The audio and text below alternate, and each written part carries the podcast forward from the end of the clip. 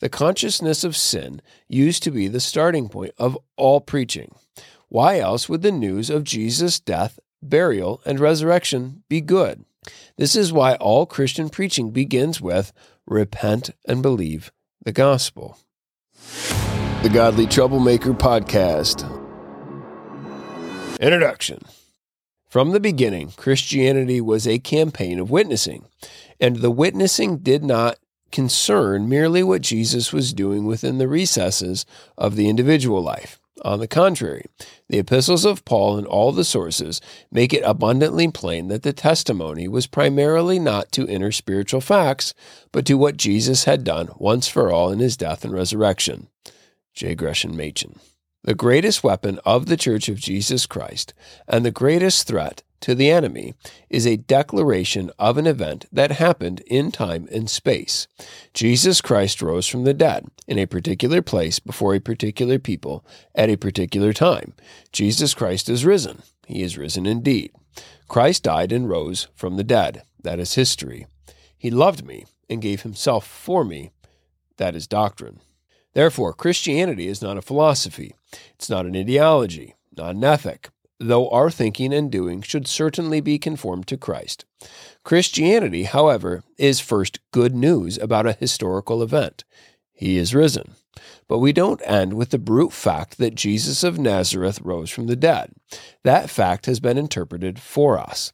If we were simply left with a stupendous happening in time and space, no one would get their knickers all wedged up their crack, and no one would ever have died for simply declaring what had happened. It was the meaning of the event that made all the difference in the world, because behind the event of the risen God man lies a very distinct doctrine about both God and man, not just who and what they are in their inherent nature and character, but rather who and what they are in relation to one another. Quote, the Christian gospel consists in an account of how God saved man, and before that gospel can be understood, something must be known. One, about God, and two, about man. The doctrine of God and the doctrine of man are the two great presuppositions of the gospel. With regard to these presuppositions, as with regard to the gospel itself, modern liberalism is diametrically opposed to Christianity. End quote, J. Gresham Machen.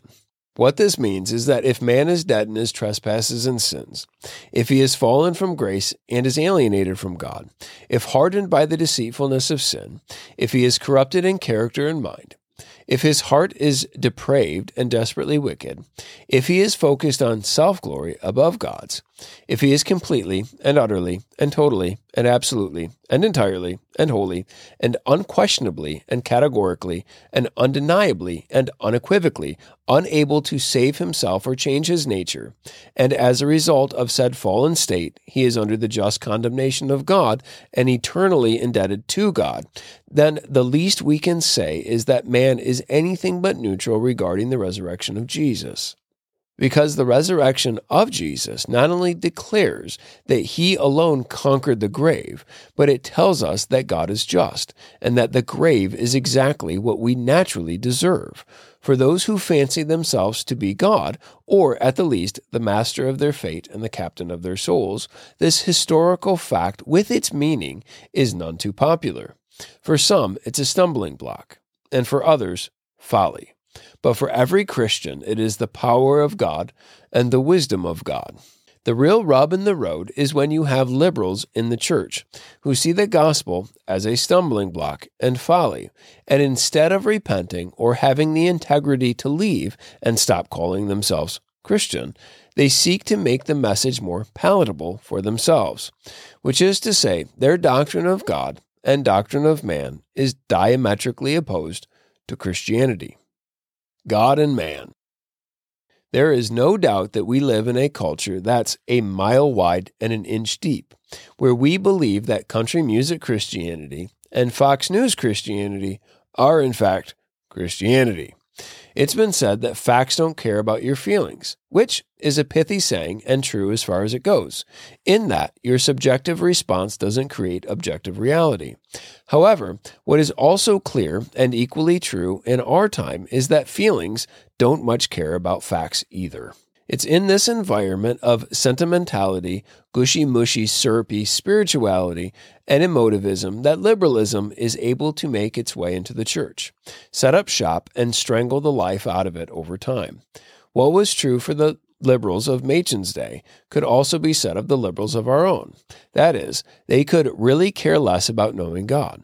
What is really important to them is that they feel His presence, because after all, there is nothing narcissistic about projecting your own emotions and subjective experience upon everyone else.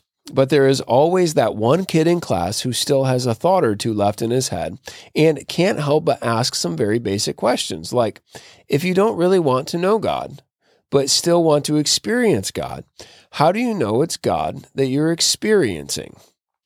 How do you know it's not some other God? How do you know it's not the devil? How do you know it's not just gas? Also, what's the interpretive grid for your experiences? Just wanting to have an experience of God may sound super spiritual and stuff today, and many will not ask a follow up question, given that it sounds so spiritual and all. But it's really profoundly stupid and shallow. Anyone that's actually read the Bible would seek some type of clarification. Many had experiences of God in the Bible, and it didn't end well for them, like Pharaoh, or the Canaanites, or Nebuchadnezzar. Do you think Nadab and Abihu, or Ananias and Sapphira, just wanted to experience God? Or just remove God from the equation? Would you ever speak about another human relationship in that way? Would you ever say that to a friend or to your spouse? And if so, would that be honoring in the least? If I told my wife that I love her so much that I really don't want to know anything about her at all, and if she would be so kind as to stop talking so that I could really have a good experience of her, she would not be pleased, nor honored, nor happy. If we can all understand that on a human level, why is it that we become so remarkably stupid when we start talking about God? Quote, Human affection, so simple, is really just bristling with dogma. It depends upon a host of observations treasured up in the mind with regard to the character of our friends. But if human affection is thus really dependent upon knowledge, why should it be otherwise with that supreme personal relationship which is at the very basis of religion? Why should we be indignant about slanders directed against a human friend, while at the same time we are patient about the basest slanders directed at God? Certainly, it does make the greatest possible difference what we think about God. The knowledge of God is the very basis of religion. J. Gresham Machen. Not only that, but to say that Jesus is God is absolutely meaningless unless the word God has an antecedent meaning attached to it. What does someone mean when they say that Jesus was God? If their understanding of God is not aligned with what God has revealed of himself in nature, in Scripture, and in the incarnation of Jesus, then it certainly is not the God of the Bible to which they are referring. This much should be painfully evident to us. Liberals are not interested in doctrine, not interested in theology, not interested in creeds, or confessions, or catechisms.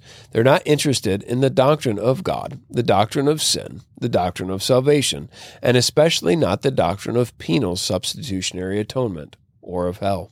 I don't doubt that modern liberals believe in a God, but it certainly isn't the God of the Bible, as evidenced by the doctrines they profess with the most passion and vehemence, like human sexuality being a wax nose, like the total depravity of whiteness, like sanctification through constant penance, and like the universal sovereignty of the state. The fact of the matter is that the liberal view of God is essentially this what God wants more than anything else is for you to be happy, as defined by and determined by you. This is certainly not the God of the Bible, but it vividly illustrates that east of Eden, fallen man is still seeking the throne, completely and utterly oblivious as to who God is and who man is before the Almighty. Liberalism has lost the very center and core of Christian teaching. Machen writes, but one attribute of God is absolutely fundamental in the Bible. one attribute is absolutely necessary in order to render intelligible all the rest. That attribute is the awful transcendence of God. From beginning to end, the Bible is concerned to set forth the awful gulf that separates the creature from the Creator. It is true indeed that according to the Bible, God is immanent in the world. Not a sparrow falls to the ground without him. But he is immanent in the world not because he is identified with the world, but because he is the free creator and upholder of it. Between the creature and the creator, a great gulf is fixed. End quote. At its core, despite all of its bluster about being super spiritual and stuff, and about being super humble while being better than you, liberalism actually holds a very low view of God because they hold to a high view of man. Without a true acknowledging of God as he has revealed himself, you can never actually know yourself, and without a knowledge of yourself, you will never truly turn to God. Because of this, liberalism tends everywhere to break down the distinctions between God and man. So then, it's not just the doctrine of God that liberals have managed to pervert, it's also the doctrine of man, along with everything else. Again, Machen illustrates this for us. Quote, Modern liberalism has lost all sense of the gulf that separates the creature from the creator. Its doctrine of man follows naturally from its doctrine of God. End quote.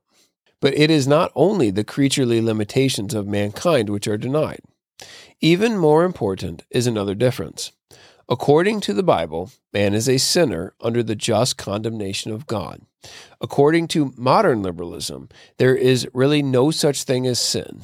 At the very root of the modern liberal movement is the loss of the consciousness of sin. Liberals' modus operandi is that man is inherently good. It's only his thoughts and actions that let him down. And because he is so good, it must be his environment that is the cause of his not goodness.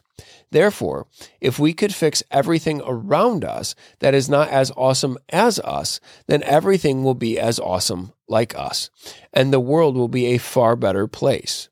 Christianity starts with the exact opposite presupposition. That is, that the problem of everything lurks internally in the heart, that sin goes all the way down and all the way through. The real problem with man isn't just that the problem is out there, but rather that the problem is out there because it's already in here. That is, in the human heart. The problem is rebellion against God. The problem is sin. That is a bitter pill to swallow for natural man because it means he is at odds with God and can do nothing about it. Again, Machen, quote, Paganism is that view of life which finds the highest goal of human existence in the healthy and harmonious and joyous development of existing human faculties. Very different is the Christian ideal. Paganism is optimistic with regard to unaided human nature, whereas Christianity is the religion of the broken heart. The consciousness of sin used to be the starting point of all preaching. Why else would the news of Jesus' death burial, and resurrection be good.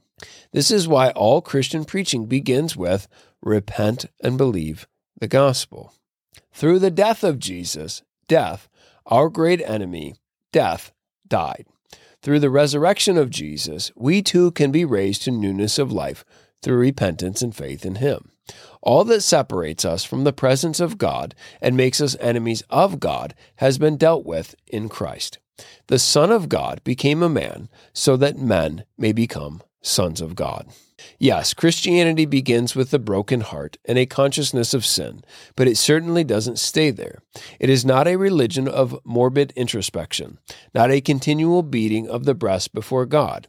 It starts there, yes, but through repentance and faith in Jesus, it leads to the redemption and the forgiveness of sins and the full restoration with God.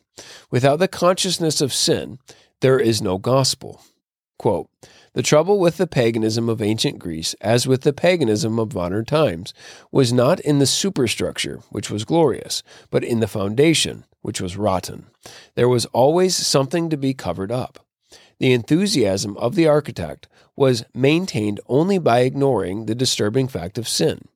In Christianity, on the other hand, nothing needs to be covered up. The fact of sin is faced squarely once for all and is dealt with by the grace of God. But then, after sin has been removed by the grace of God, the Christian can proceed to develop joyously every faculty that God has given him. Such is the higher Christian humanism, a humanism founded not upon human pride, but upon divine grace. End quote. Machen. Conclusion. I would like to conclude here by giving Machen the last word. Though what he says here was written a hundred years ago, it could have just as easily been written yesterday. Quote, the fundamental fault of the modern church is that she is busily engaged in an absolutely impossible task. She is busily engaged in calling the righteous to repentance. Modern preachers are trying to bring men into the church without requiring them to relinquish their pride. They are trying to help men avoid the conviction of sin. The preacher gets up into the pulpit, opens the Bible, and addresses the congregation somewhat as follows You people are very good, he says. You respond to every appeal that looks towards the welfare of the community. Now, we have in the Bible, especially in the life of Jesus, something so good that we believe it is good enough even for you good people. Such is the modern preaching. But it is entirely futile. Even our Lord did not call the righteous to repentance, and probably we shall be no more successful than he.